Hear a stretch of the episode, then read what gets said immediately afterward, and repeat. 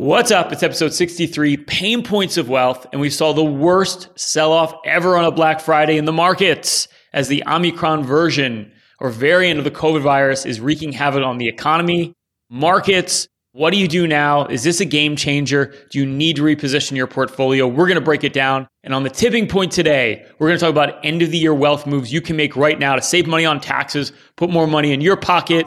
Check it out. Hit the music. We've got a great show. Welcome to the Pain Points of Wealth, the podcast that addresses the pain points that come with creating, growing, and sustaining your wealth, giving you a multi generational perspective from three Paines in a pod Bob Payne, the boomer, Chris Payne, the millennial, and Ryan Payne, the generation somewhere in between.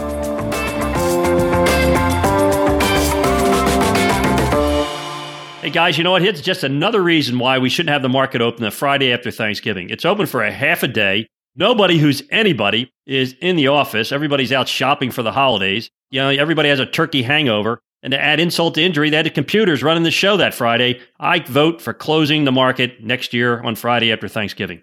Bob, let's be real. This is just an excuse for you to eat your turkey sandwiches in peace and not have to worry about what's going on in the markets. I know you too well. Well, I have to agree with that, Rye, but you know, let's face it. Ever since earnings season started, we had almost a 10% move on the market. You know, that's a bull market in its own right. We were due for a little bit of a pullback. What is interesting because if you look at sentiment, and I look at it every week, just how investors feel about the market, the economy, and it's negatively correlated, meaning when people are really bullish, most likely the market sells off. Or when people are very bearish, more than not, markets tend to actually go up. And you saw sentiment change even before the news came out about this variant of the COVID virus. And people already started to get negative before that after being very, very bullish. So I think it was going to happen one way or the other, regardless of the variant. Bob, to your point, the market was going to sell off anyway because it was getting a little frothy.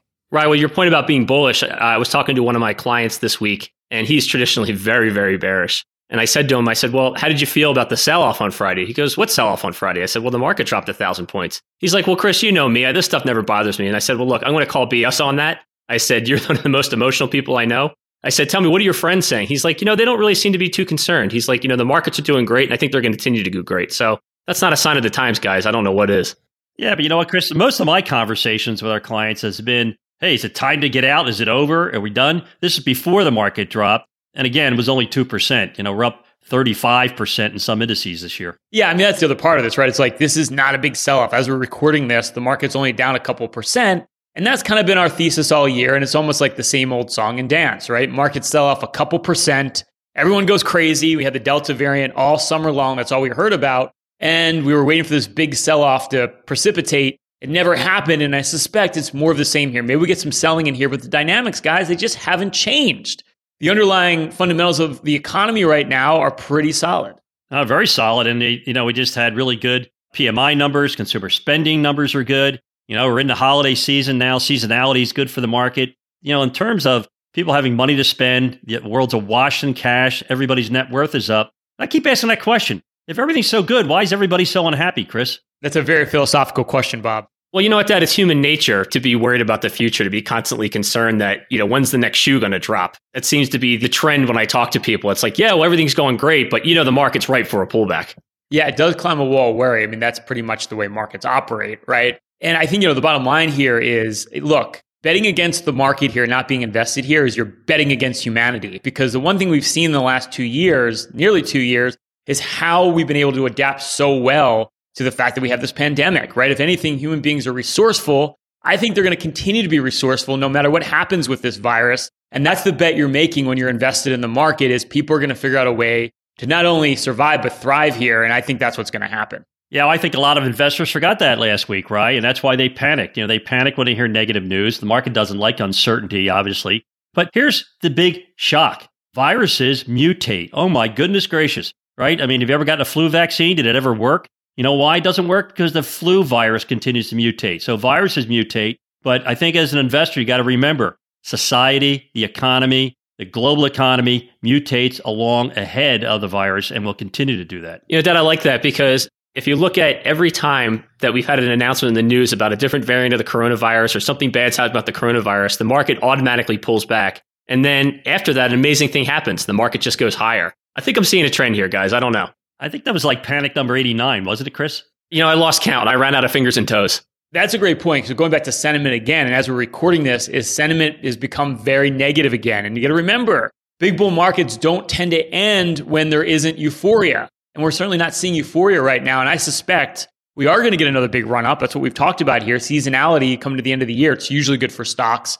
Is there's a high probability here, guys, that we could still see a big melt up in the end of the year. And people being negative right now only builds that case to be even stronger. You know, guys, I really can't blame investors. I can't blame people right now because, you know, viruses don't shut down economies, governments do. And I think right now there's no confidence in any government in the world. All they've done is screw this thing up from the beginning. So I really can't blame anybody. But meanwhile, you just have to believe your lying eyes. I mean, the economy's booming. Try to get into a restaurant. Try to buy a car right now. It's crazy out there the way products are being bid up. One thing we should be concerned about is inflation and the cost of everything going up. Well, Dad, you brought up cars. That's a good point. I talked to one of my clients this week, and he went out to go buy a car. And he said that he couldn't get it for less than $10,000 over MSRP. Now, I don't know anybody that pays a penny over MSRP or anywhere close to it it just shows you again, right? The demand for everything right now is through the roof. And I saw a statistic on this. Consumers have $2.3 trillion more today than they did before the pandemic started. $2.3 trillion that they can still spend. That says to me, this economy can stay hot and can rock and roll for a long time. That's a lot of cash to still deploy in the economy. And that's not even factoring in if they add even more stimulus to the economy. So I think it's crazy right now to bet against economic growth earnings. I mean, look at last quarter, guys. I mean, the Delta variant was running rampant around the world, and somehow companies had 40% higher profits in that quarter than they did the year before. That's resourcefulness at work. I think you're going to see more of that. History doesn't repeat, but it does rhyme. And I think we already know this playbook. We know how this ends. Yeah, not only that, right, but 80% of companies reported beat on the top and bottom line. I mean, these analysts are behind the curve, both on what they think the market's going to do and how well companies are doing. You know, generally companies do beat their earnings when it comes to earnings season, but I'll tell you what, I've never seen so many companies beat at such a high level, and I've never seen analysts so far behind the curve. Well, I think that goes back to an old quote. I'm not sure which one of you said it, but one of you said that analysts on Wall Street make fortune tellers look good in the sense that they're always wrong. I'm going to take it a step further, Chris. That's why you should listen to Pain Points of Wealth every single week to get the real insights. I think what you're doing, guys, is you're actually insulting fortune tellers. it's not pretty. No, but look, I mean, I think to your point, Bob, I mean, things here, it is kind of an obvious trend here, right? Wages are going up. Like I just mentioned, people have more cash than they've had in a very long time. And actually, the consumer's been more conservative. They've paid down debt. We already know that companies are handling these supply chain issues handedly. And we're already seeing light at the end of the tunnel. You're actually starting to see some of the costs come down throughout the supply chain. Like, Bob, you sent me an article about how shipping these containers is down about 12%, the price to do that over the last six weeks. So if supply chain problems ease, that's only going to drop to the bottom line for the next quarter for all these companies that have been managing this whole situation so well. So $2 trillion, right? That's a lot of money. But you know what hasn't changed? Cash is still trash. You're not getting any return on cash. Matter of fact, you get one basis point from most banks and most wirehouses, and you have a 6% inflation rate. Let's see, you're losing 5.9% a year sitting in cash right now. My guess is it's going to find its way into financial assets. So don't be afraid to buy the dip. Hey, hope you're enjoying episode 63 Pain Points of Wealth. Our subscribership is going through the roof. We literally have more subscribers every single month. Thanks to you. Thanks for the support. If you like our podcast, you love it, you want to hear Bob, Chris, and me, mainly me, then please subscribe, click the five star rating on iTunes, leave us a comment, let us know what you want us to speak about. And if you're watching this on YouTube right now, you can click the like button, subscribe, that little notification bell, so you can be updated every single week of our new shows coming out literally every week, giving our insights on the markets, the economy. Thanks for the support. Please subscribe to Pain Points of Wealth. All right, gentlemen, it's the tipping point. This is where we pinpoint the pain point, P A Y N E, having the biggest impact on your wealth right now. And Bob and Chris, you know, for the thousand or so families that we advise at our firm, Payne Capital Management, we spend a lot of time evaluating your savings and tax planning opportunities wherever we can find them. And to me, the end of the year is when a lot of big wealth moves are made for our clients and things that our listeners should be thinking about with their own portfolios and their own financial independence plan. So I thought we could talk a little bit about some of these pro moves we use that our listeners can use when it comes to their financial plan. Hey, Ryan, that's really a good point because here we are, almost at the end of the year. I don't know what the heck happened. You know, you blink, you miss it. This year went by so fast. You only have a couple of weeks left to really take advantage of certain strategic moves like harvesting tax losses. Now, you may not have any losses this year. It's been a phenomenal year unless you invested in gold or long term bond funds. Bob's two least favorite investments. But no, it's a good point. And the other part of that is if you book losses in the past, like when we did a big tax swaps last year, two years ago during the pandemic, when the market sold off big, we did swap into some other investments, took those losses. So now at the end of the year, maybe things in your portfolio have gone up too much, right? You're at a point where you're overweighted now in tech or growth stocks. It's a good time to take some profits. And ideally, maybe you have some losses you can offset those losses with, and you can be proactive and start buying what I would call more out of favor asset classes. But this is a great time to rebalance your portfolio, especially if something's becoming overweighted, which happens when markets go up. Well, here's a real example, Rye, what you're saying that we did tax loss harvesting last year in March. Now, this year, I've got a lot of clients that need to rebalance. And I just took major profits for one of my clients and we saved them almost $7,500 in capital gains tax because we booked those losses against gains that they took this year. So I don't know about you guys, but $7,500 is a lot of money that I could sure use. Well, you know what it is, Chris. As we are children growing up, we're taught about saving, right? You put money in a piggy bank, put money in your bank account, put money in your 401k. We're taught to save, we're taught to bank money. Well, this is the same concept. You should bank losses, right? Losses are temporary because markets never stay down permanently, and you can carry tax losses forward. So remember, the number one end of year wealth move is to harvest your tax losses, right? Put them in the loss bank. If you don't need them now, you can use them later. Well, speaking of saving money, Dad, I think Ryan still has his communion money. Just saying. I like to consider myself thrifty, boys. You know that. Could be a rainy day down the line. Now, so my favorite move is when Chris sits on my couch, I just bounce him up and down so all that change falls into the couch. So good to see you, Chris. I've been charging interest on that change, by the way. I'll give you an extreme example of this too, by the way. So I was talking to this group of millennials. I talked about this on the last podcast, and one guy said he had 10% of his money in crypto. Now it's 40% of his portfolio because it's gone up so much. Again, this is where you get disciplined, and maybe you made all this money in some of these speculative assets, and you take 30, 40% off the table when it goes up that high and turn it back and buy other assets. So, like, you want to do it when the wind's at your back. And clearly, the wind's at your back right now with a lot of asset classes.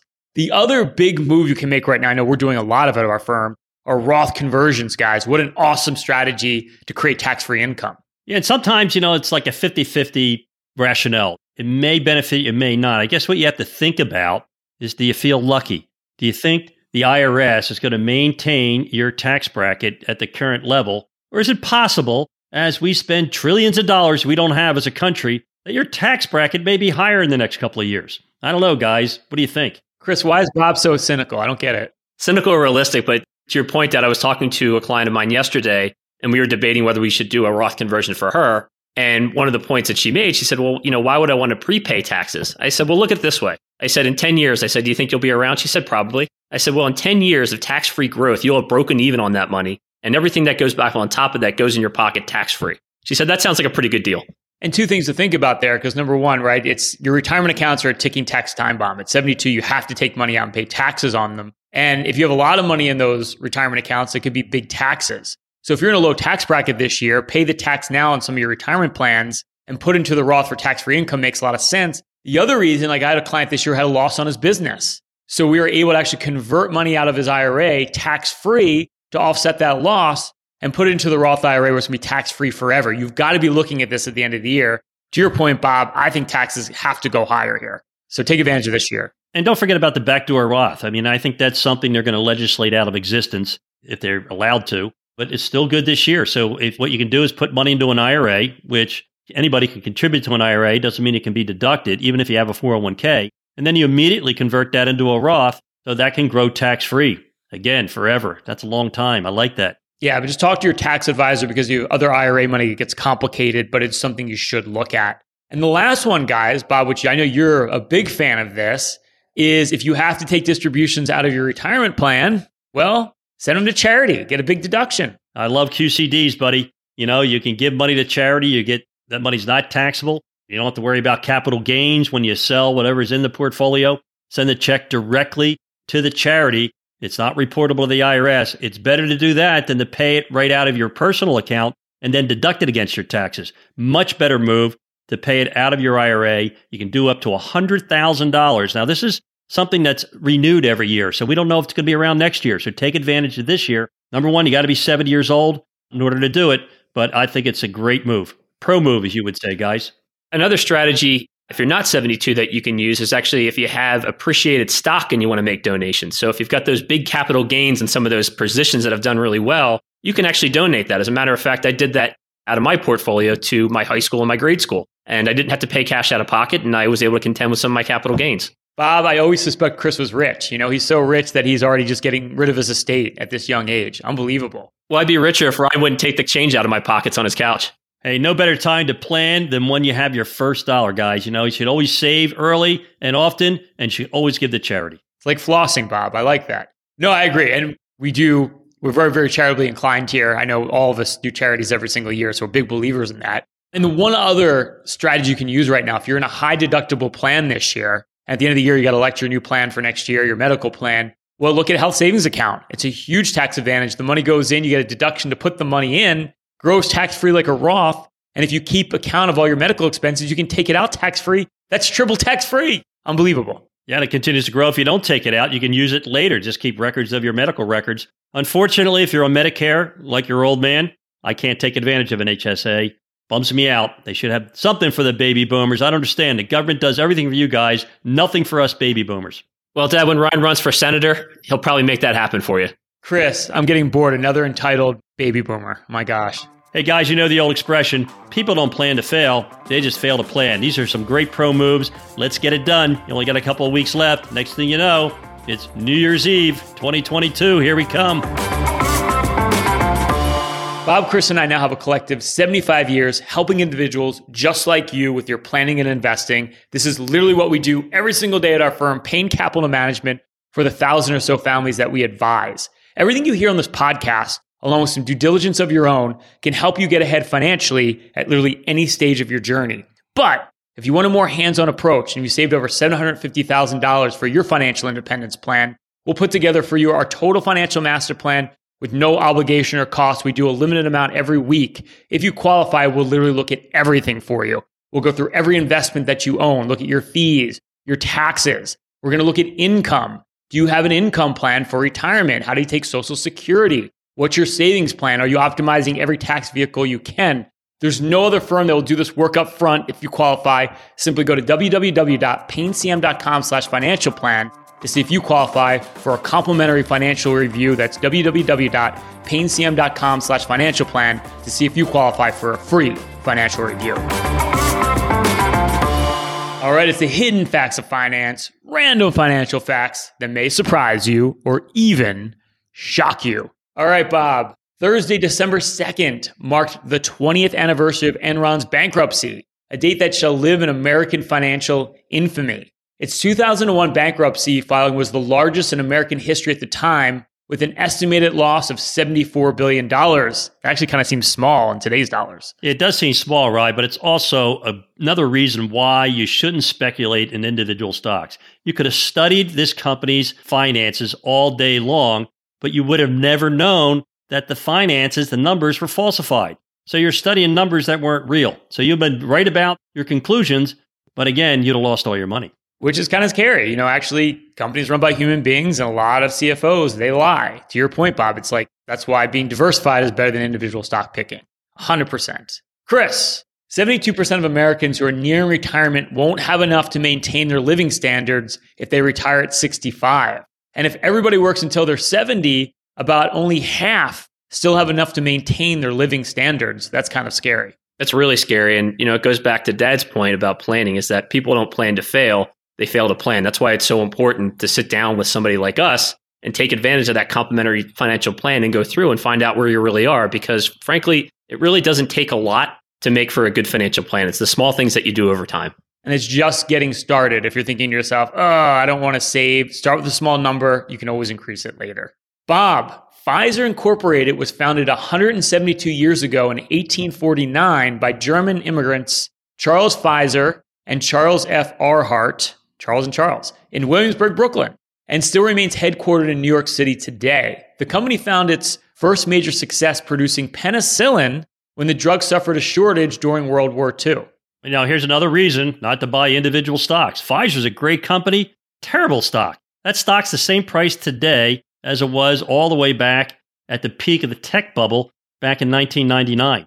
Now, they've had a big winner in penicillin. They have another big winner in vaccines, but two drugs don't make a great company. And I'll tell you what, you don't want to buy individual stocks. It's speculation, it's gambling. And if you bought Pfizer, hey, you're just breaking even. Only took you 30 years. Diversify, diversify, diversify. Chris, at 18 years old, Kevin David Lehmann of Germany is the world's youngest billionaire worth $3.3 billion. Lehmann recently received his father's stake in the drugstore chain DM Drogerie Market. Let's go do inherit. Well, you know what, Rye? I think he made his money the old fashioned way and that he inherited it. I'm just waiting for the day that dad hands over his stake in Payne Capital Management so we can all sit on a beach and relax. Yeah, Bob, I'm a little disappointed. We thought we'd have a trust fund for now. What's going on? Hey, trust me, guys. You won't have a trust fund. Good to know. Good to know. We're going to keep working. I guess we'll keep doing this podcast. Another great show today. If you like our content, love it, please subscribe. Give us a five star rating on iTunes. Give us some feedback, what you want to hear us talk about. Another great show. As always, stay loose and keep an open mind. Thanks for listening to the Pain Points of Wealth. Hopefully, you found the ideas discussed in this episode valuable and useful for your own financial journey. You can find out more about Bob, Brian, and Chris's firm, Payne Capital Management, at bebullish.com or through the contact information found in the description of this episode in your podcast player or app. Join us next week for another episode of The Pain Points of Wealth, brought to you by Payne Capital Management.